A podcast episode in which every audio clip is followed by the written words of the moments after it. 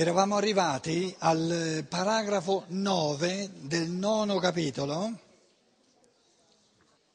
dove dice, dobbiamo quindi distinguere le possibili, primo, le possibili disposizioni soggettive che sono atte ad elevare a motivi certi concetti, a motivi certi concetti e rappresentazioni, due, i possibili concetti e rappresentazioni che sono in grado di influenzare la mia disposizione caratterologica in modo da provocare un atto volitivo.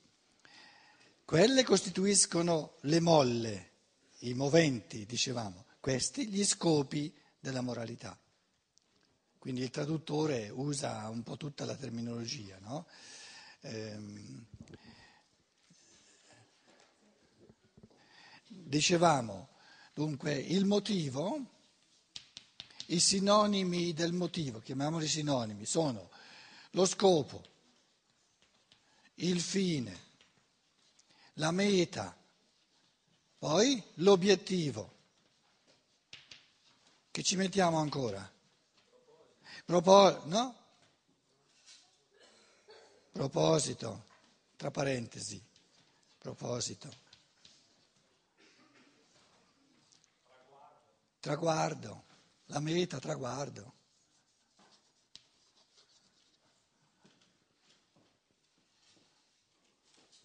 Ognuno naturalmente con sfumature leggermente diverse. La tolgo questa,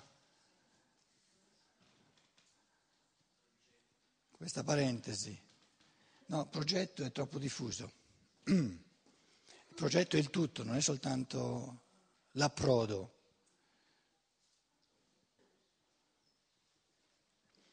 E allora, a partire dal paragrafo 10, affrontiamo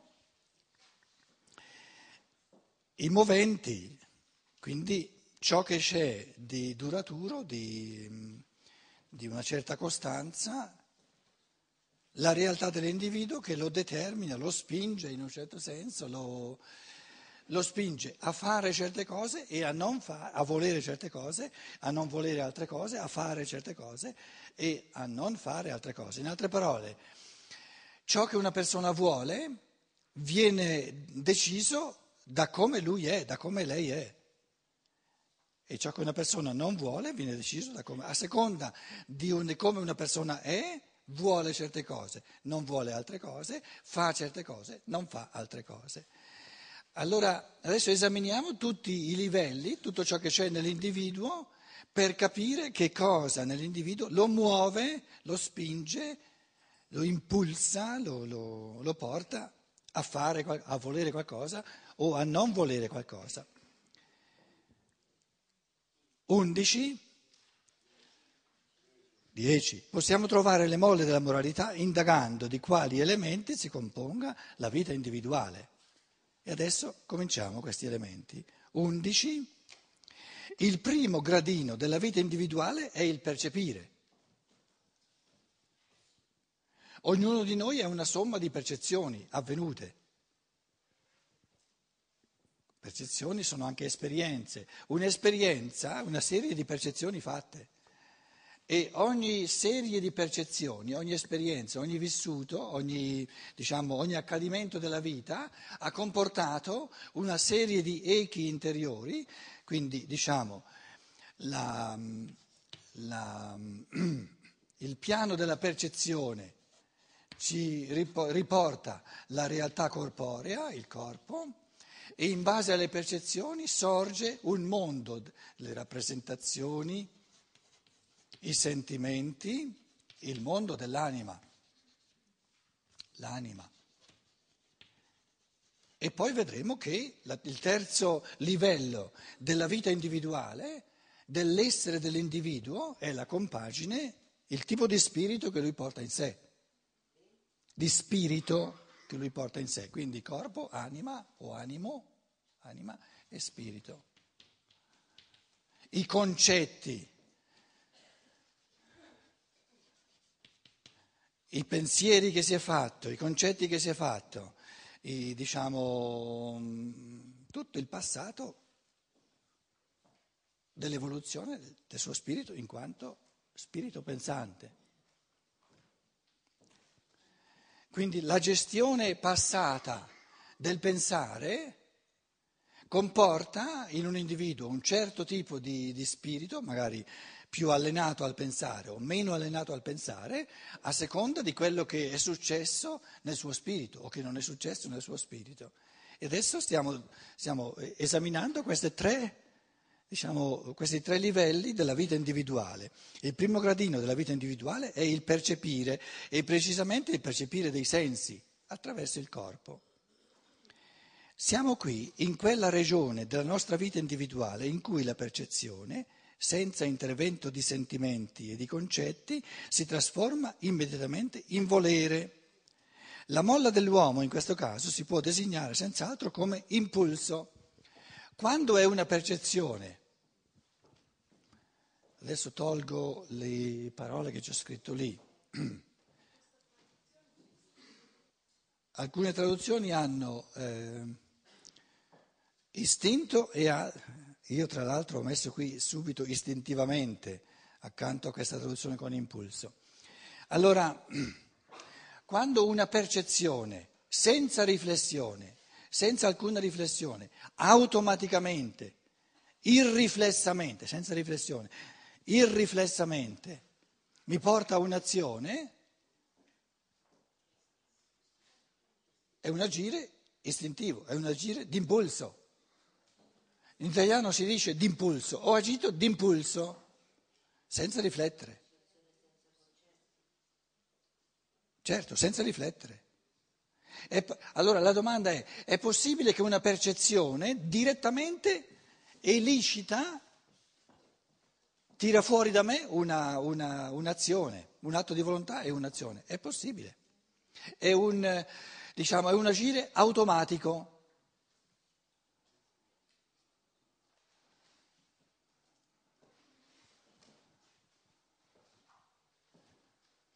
Sento la sveglia suonare,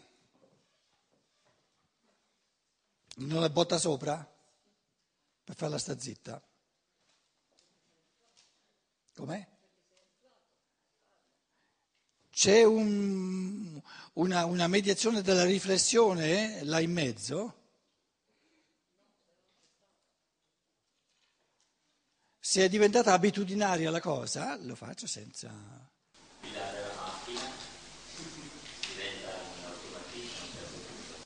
Speriamo, speriamo. Perché se ogni volta ci devo riflettere le cose sarebbero... Quindi, quindi vedo un rosso, automaticamente premo il pedale, il, il, do il gas. A Roma, io ho fatto la patente a Roma, in Germania frenano, in Italia il gas in modo da passare veloce veloce. Supponiamo che uno frena automaticamente, ci riflette? È un automatismo ed è proprio importante che il guidare diventi automatico, nel senso giusto, però non nel senso sbagliato. Perché se uno ci dovesse riflettere, i, i templi di riflessione sono talmente stretti che succederebbe un sacco di, di incidenti. Quindi c'è un tipo di volere di agire che è automatico. Automatico al 100% non esiste, perché un minimo di riflessione, perlomeno concomitante, c'è sempre, altrimenti sarei, sarei un, un, sonnambulo, un automa, un robot. No? Riflessi, ma cosa vuol dire i riflessi pronti? Che si reagisce senza, senza riflettere, quindi i riflessi del corpo, non, non della riflessione. No? I riflessi veloci, cioè che il, il, il, l'arco di tempo tra la percezione e la reazione è ridotto al minimo, proprio ridotto al minimo. E questo è un modo di agire automatico. E nella misura in cui l'essere umano agisce automaticamente in campo morale, si chiama il tatto morale.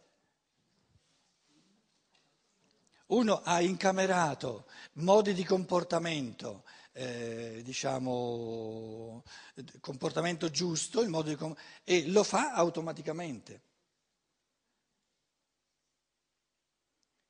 come si chiama in italiano il codice di, per mangiare bene? Il Galateo. Osservare il Galateo, no? Allora, se stai mangiando il pollo lo devi mangiare così, non lo devi prendere in mano. Uno che si è abituato a mangiare secondo il Galateo non lo fa per riflessione, lo fa automaticamente.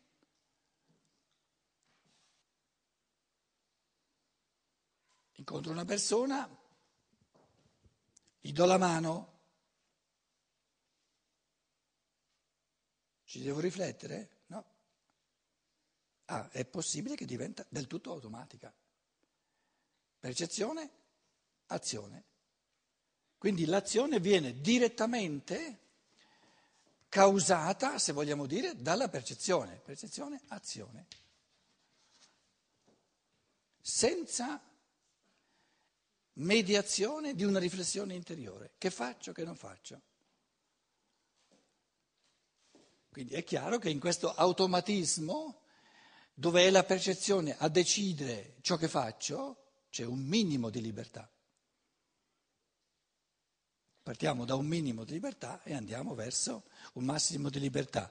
Naturalmente la percezione è l'elemento corporeo e ce lo siamo detti che in tutto ciò che è corporeo la natura no, ha eh, la, la, la, la, funzione conducente e quindi gli spazi di libertà sono minimi. Poi scendiamo all'anima, la libertà è media, è passibile di essere di più di meno, poi scendiamo allo spirito e lì la libertà è massima.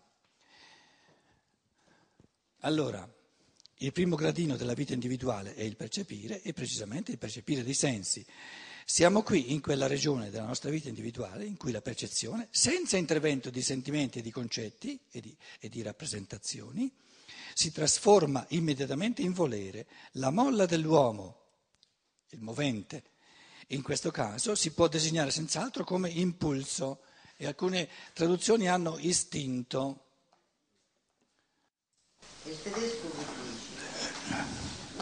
Te lo dico subito. Die Triebfeder des Menschen, die hierbei in Betracht kommt, gilt als Trieb. Ähm, tedesco dice Trieb. Ähm, allora, in campo di pedagogia, ma anche, anche, fuori dalla pedagogia, l'ha fatto in modo particolare in campo di pedagogia.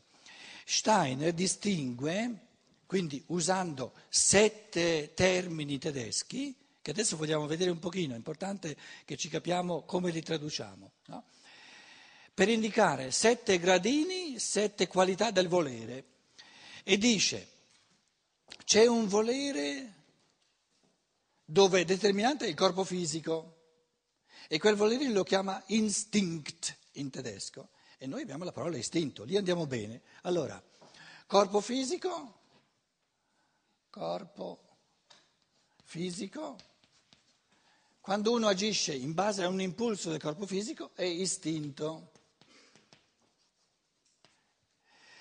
Corpo eterico, quindi il vitale, il vitale non è così cogente come il fisico, è un pochino meno cogente. E questo lo chiama lui in tedesco il Trieb.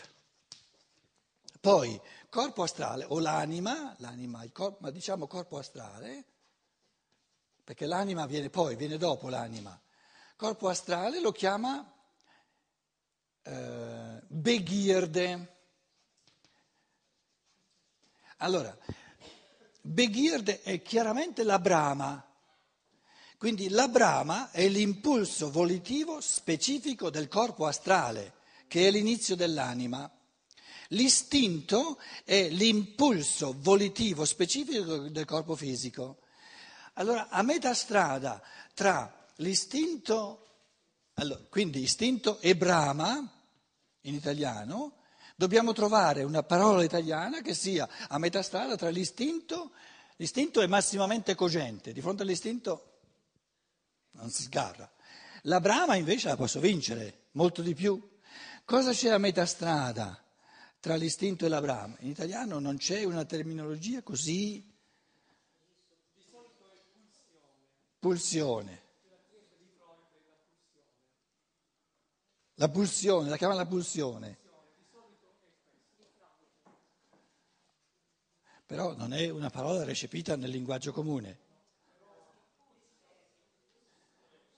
Io proporrei impulso a metà strada, istinto, impulso, brama. Quindi a livello, a livello del corpo, son, tutti e tre sono corpi, eh? corpo, corpo fisico, corpo eterico, corpo astrale. Adesso l'anima, il fenomeno volitivo dell'anima, specifico dell'anima, è il motivo. Il motivo è neutro, non comporta ancora di per sé che mi spinge a farlo. Motivo. E il motivo l'abbiamo chiamato anche lo scopo. O come l'abbiamo chiamato? Il fine. Qualcuno mi propone uno scopo, mi propone un fine, un traguardo, una meta. Io lo, lo colgo nell'anima questo, questo fine, però se mi spinge ad agire dipende da questa mia realtà corporea e dipende dalla realtà dello spirito. Allora abbiamo istinto numero uno, come l'ho chiamato io? Impulso numero due, la brama numero tre, questa sfera mediana che, che, che, a seconda di come le cose stanno sopra e come stanno sotto si, si determina o non si determina il motivo, quindi 4, e qui nello spirito abbiamo 5, 6 e 7. Allora, diciamo, l'impulso di volontà specifico del sé spirituale, l'impulso di volontà specifico del um, spirito vitale e l'impulso di volontà specifico dell'uomo spirito, stando alla terminologia della scienza dello spirito. Allora, la terminologia tedesca è Wunsch, che è il desiderio. Desiderio molto vicino alla brama. Eh no, eh? Eh no, eh? Eh no. Una brama, non soltanto, ma una brama mi costringe parecchio di più che non un desiderio. Tanto è vero che noi eh, al desiderio ci appiccichiamo addirittura qualifiche del tipo un pio desiderio, per sta a dire che il desiderio non ti costringe a nulla. Verrebbe a voi di dire una pia brama? No, eh? Un'avida brama, quello sì. Desiderio, Wunsch, poi eh, Absicht, L'intenzione, ho l'intenzione, non soltanto il desiderio, ma l'intenzione, una volontà un pochino più, più forte.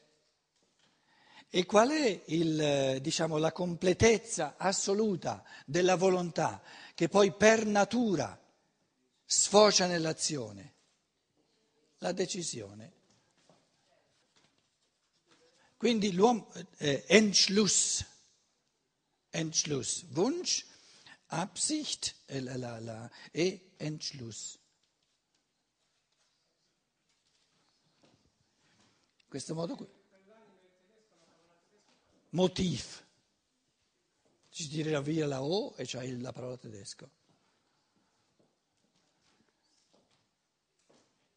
Ci calza qui il motivo musicale? È neutro non è né istinto, né impulso, né brama, non è né desiderio, né eh, intento, né eh, ehm, decisione, ma è un motivo.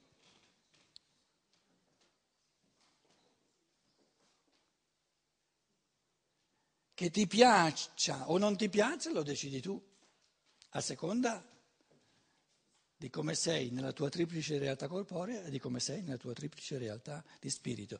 L'uomo spirito è fatto tutto di decisioni. Il pensare puro è fatto tutto di decisioni. La rosa sia e la rosa fu. La carota sia e la carota fu. L'uomo sia e l'uomo fu. Pensare e agire e creare.